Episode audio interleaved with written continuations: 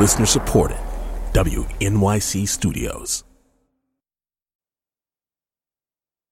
When you're a patient in the exam room, there are things a doctor might say to fill the silence. So I'll say, so now when your mom makes her collard greens, does she put smoked turkey neck or neck bone in it? Dr. Willie Parker is a master of soothing his patients with small talk. He'll talk about Southern cooking. Sometimes he tries to rap for them. He'll get them to laugh or remember what was in those collard greens. And by the time they figure that out, the procedure's five minutes and it's over. He calls this technique Verbicane. And the procedure he's giving is an abortion. The goal of his small talk, his Verbicane, is to help his patients feel fine and normal. Like this thing they're going through, it isn't such a huge deal. Say, okay, this is a thing in your life. It doesn't define you, and it doesn't have to be a uh, solemn processional. He says many of the women who come to see him feel ashamed. Some don't know how to feel. For many of them, she's the only one that she knows who's having an abortion because women don't talk about this. But, you know, I assure her that there are women in your life who've had abortions that you don't know anything about. Could be your mom, could be your aunt, could be Sister Jenkins at church. You know why you don't know? Because that's their business. And this is your business.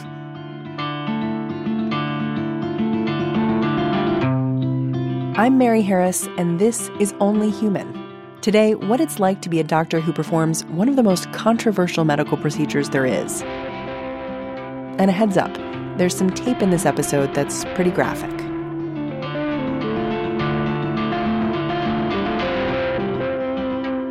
Dr. Willie Parker lives in Birmingham, Alabama, where he grew up.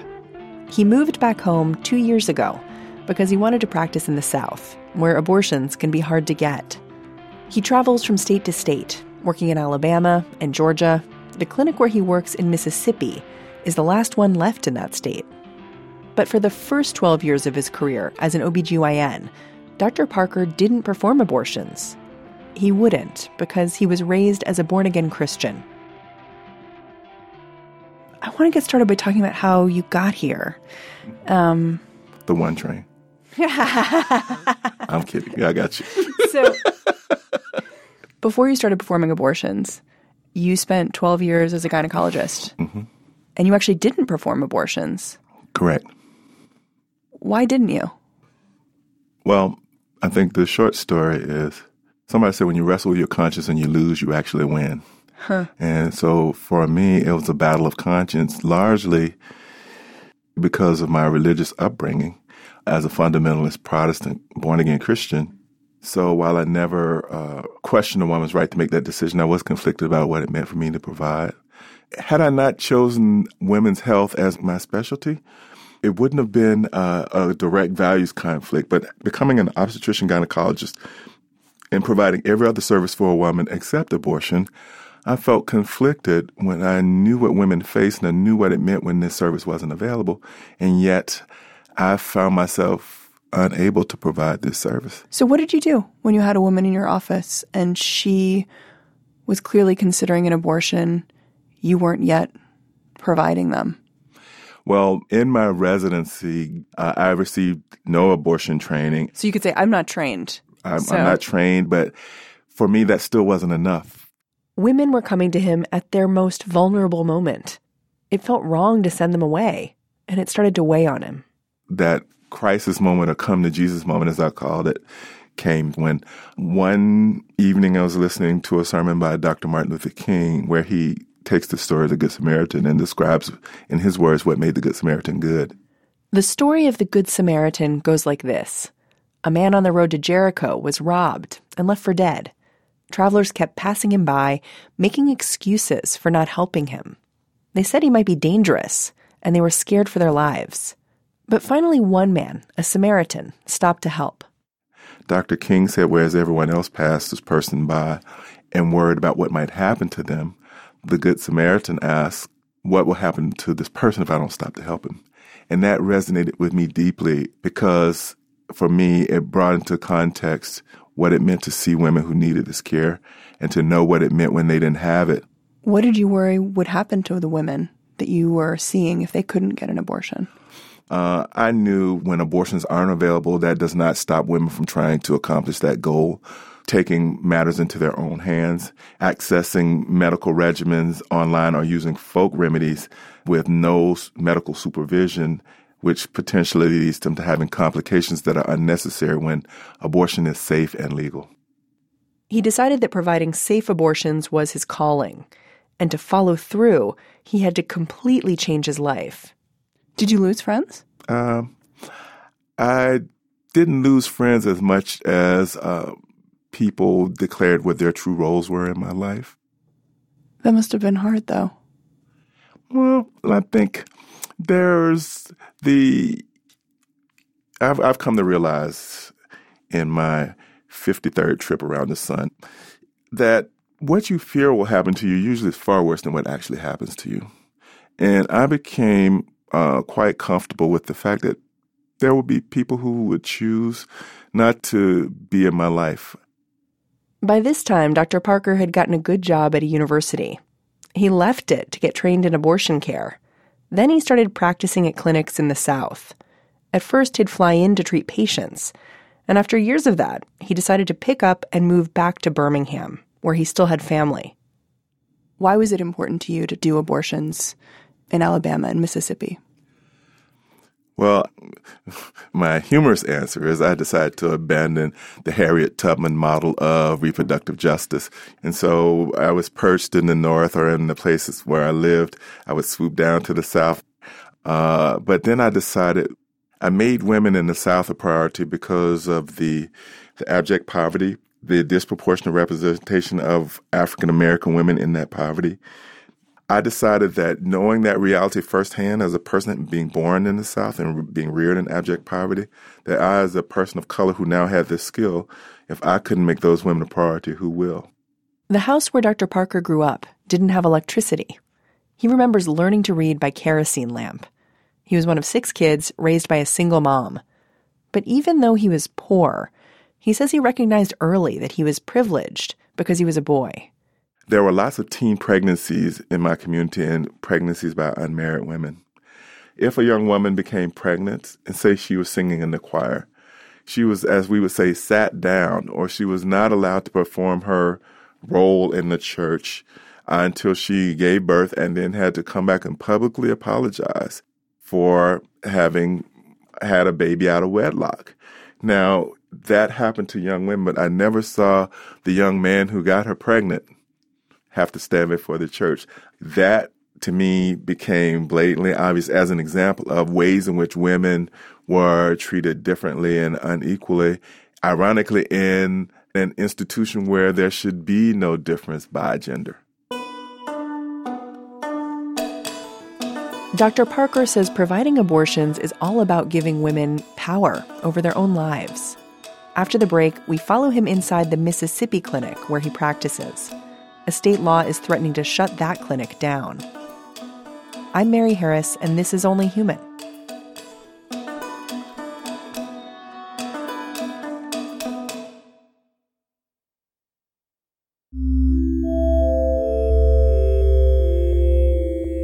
When we first ran this episode, it sparked a lot of conversation. Some listeners told us they were inspired by Dr. Parker's sense of mission. Others shared the stories of their own abortions. But for some people, performing an abortion means ending a life. And for those people, this episode was pretty hard to listen to. Hi, my name is Kaylin. I am 24 years old and I live in Logan, Utah. My my stomach was turning the entire episode. I live in a very conservative area, um, very conservative and religious. Um, I have only actually met one person who has had an abortion. I believe that in circumstances of rape, um, incest, or where it's going to cause um, bodily harm to the mother, um, those are cases where, you know, that's going to be a personal decision. But where it's just because it's inconvenient for you, I don't think that's right at all. Kaylin says doctors like Willie Parker think they're doing a service, but she doesn't agree. Of course, I think what they're doing is wrong, but it's not my um, job to judge them. Um, I believe that they're going to have to answer for that someday, and I hope that they someday come to the time where they can forgive themselves. Kaylin recently became a mom herself. We did have a couple miscarriages um, when we were trying for our first one, and that just devastated me. So, becoming a mother, seeing that process definitely solidified my opinion on the miracle of life and um, how it is life, even when they're in the womb. Thanks for listening. We want to hear what you think, even when you disagree with us. You can always reach us at onlyhuman.org.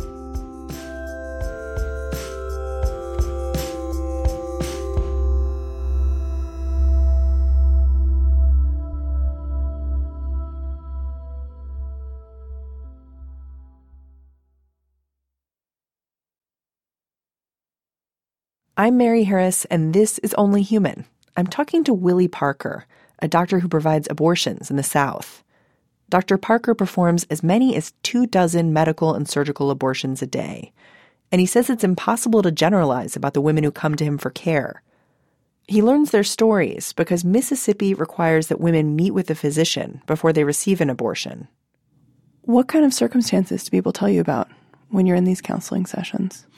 Well, uh, one of my patients that I always remember was a 35 year old woman with five children, the youngest of whom had recently succumbed to a childhood cancer. She said, You know, I just don't have the economic resources nor the emotional capacity to take care of another child at this time. So it's that story. Uh, it's also the 23 year old woman who's on her way to law school. And now is not a good time to have a baby. I was struck when I read about your practice by the number of women who came to you and said, Well, I'm against abortion, but I just need one now. Um, some people say to err is human. I say to be conflicted is to be human. Uh, the harsh and the cynical person would call that the epitome of hypocrisy. But I would say you can never say what you'll do until you're in the situation. And so it's not a matter of not holding them accountable for their concrete black and white thinking, but it is an opportunity to introduce nuance. You're a religious man. Do you ever talk about God? I've had women sit up on the table and say, Do you think God's going to forgive me for killing my baby? What do you say? Well, first of all, I say that number one, I don't intend to speak for God. But I would say to you that whatever you're going to ask God to do for you, you must first do for yourself. So if you feel like you need to be forgiven, before you can even feel worthy to ask God to forgive you, you first must forgive yourself. And I think, if nothing else, hopefully she will feel the capacity to cut herself some slack. The clinic where Dr. Parker performs abortions in Mississippi, the one that's threatened with being closed, is the subject of a short film by Maisie Crow called The Last Clinic. Patients at Jackson Women's Health Facility agreed to let the film crew spend time in the consult room and the procedure room. In this scene, you see that room's sunny yellow walls and a woman's legs splayed, knees bent on an operating table. And you see Dr. Parker as he's about to remove a fetus from her uterus. So lots of pressure, relax. Try and relax that muscle. Very good. So speculum's going in. All right. A little crampy. You're doing great. You doing okay? In the home stretch. Hang in there.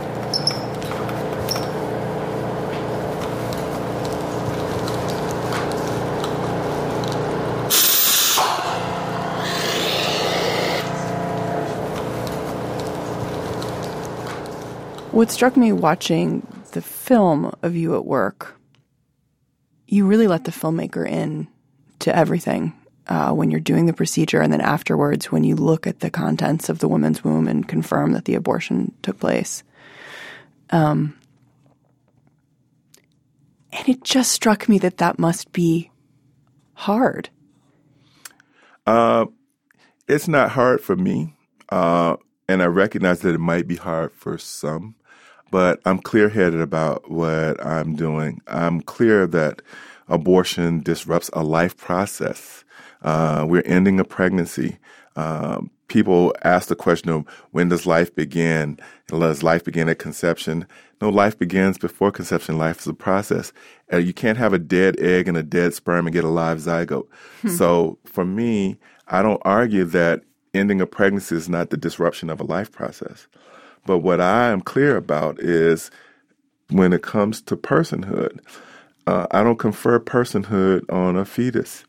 So when a woman is making her decision, my obligation to her as my patient and as a person allows me to prioritize her over the life process that's going on inside of her body. You've unleashed the terror of murder across our nation. The film The Last Clinic shows the protesters who confront Dr. Parker as he comes in for work. You need to repent before it's too late. You won't be smiling when you stand before God and give an account of the things that you've done in this life. Dr. Parker says he still considers himself a Christian, and he thinks it's important to stand up against people who call him and his patients immoral, so he doesn't shy away from conflict. You're not just providing the services, you're writing op eds, you're letting filmmakers film you while you're doing the procedure. Why be so outspoken? I uh, decided that uh, criminals act like criminals. They hide and they obscure things that they, when they know that they're doing wrong. I don't have any moral misgivings about the work that I do. I believe my work is honorable. I believe it is necessary. Uh, I believe it's always appropriate to help people. And so I've made the conscious decision to practice my craft with the dignity and the, and the honor that I think it is due in some ways, when you're doing something that's um, liberating and life saving for people, there's really no clandestine way to do it. There are serious risks that come with his work. We talked only a few weeks after a shooting at a Planned Parenthood clinic in Colorado Springs that left three people dead. He shifted to providing abortions full time in 2009, the day after George Tiller, an abortion provider in Kansas, was murdered. The work you do is dangerous. How many times have you been threatened? Well, I try to find the humor in most things, and hard to find humor in that. Well, when people often uh, confront me with the mortal risk of the work that I do, I say life is dangerous. Life is fatal. Nobody's getting out alive. But if you don't have something you live for and you're convicted by, and if that conviction isn't deep enough for you that it may lead to somebody wanting to harm you or kill you for it, then you're already dead. Do you take any precautions to protect yourself? Yeah, I look both ways before crossing the street. That's it? You know, um, people have asked me about a vest and that kind of thing. You know, I, there's no such thing as all over Kevlar body armor where every portion of your body is protected from a gunshot or something. I would wear a vest if it would provide me with some sense of security and safety. But because it doesn't, I'm more vested in the common sense measures and, that I take.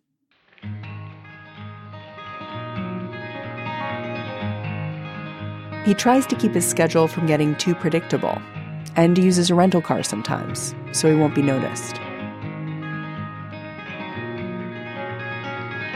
A few months ago, the Supreme Court heard its first major abortion case in almost 10 years.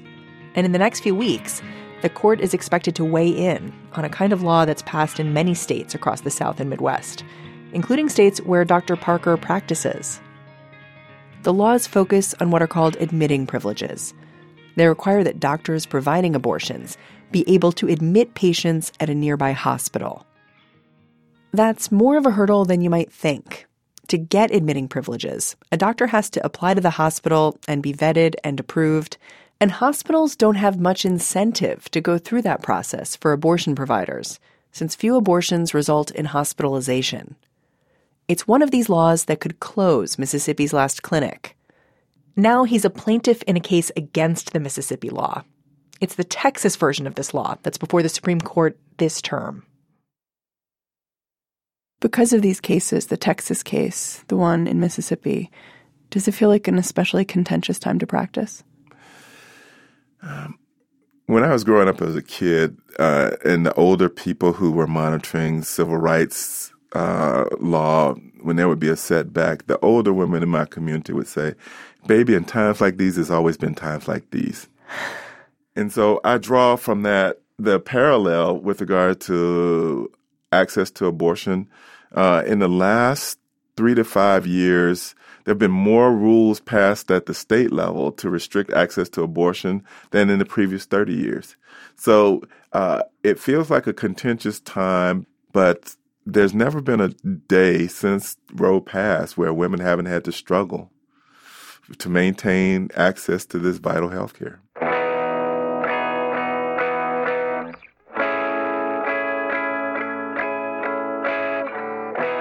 That was Dr. Willie Parker. He's an obstetrician gynecologist who provides abortions in the South.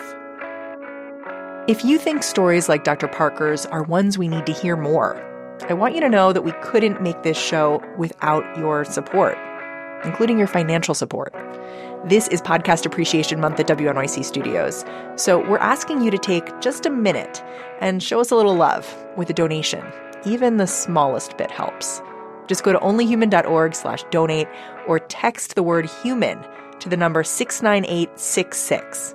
We'll respond right away with a link where you can give in just a few seconds. Thanks.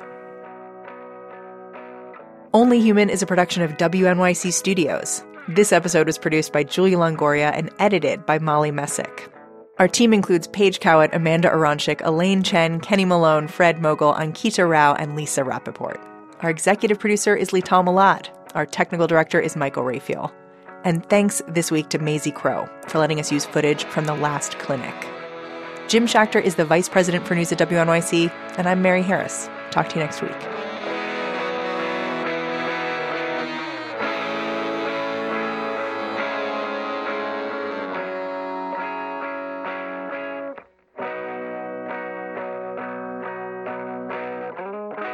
Support for WNYC's health coverage and Only Human is provided by the Charina Endowment Fund, Jane and Gerald Katcher, the Robert Wood Johnson Foundation, the Simons Foundation, the Alfred P. Sloan Foundation, and the Winston Foundation.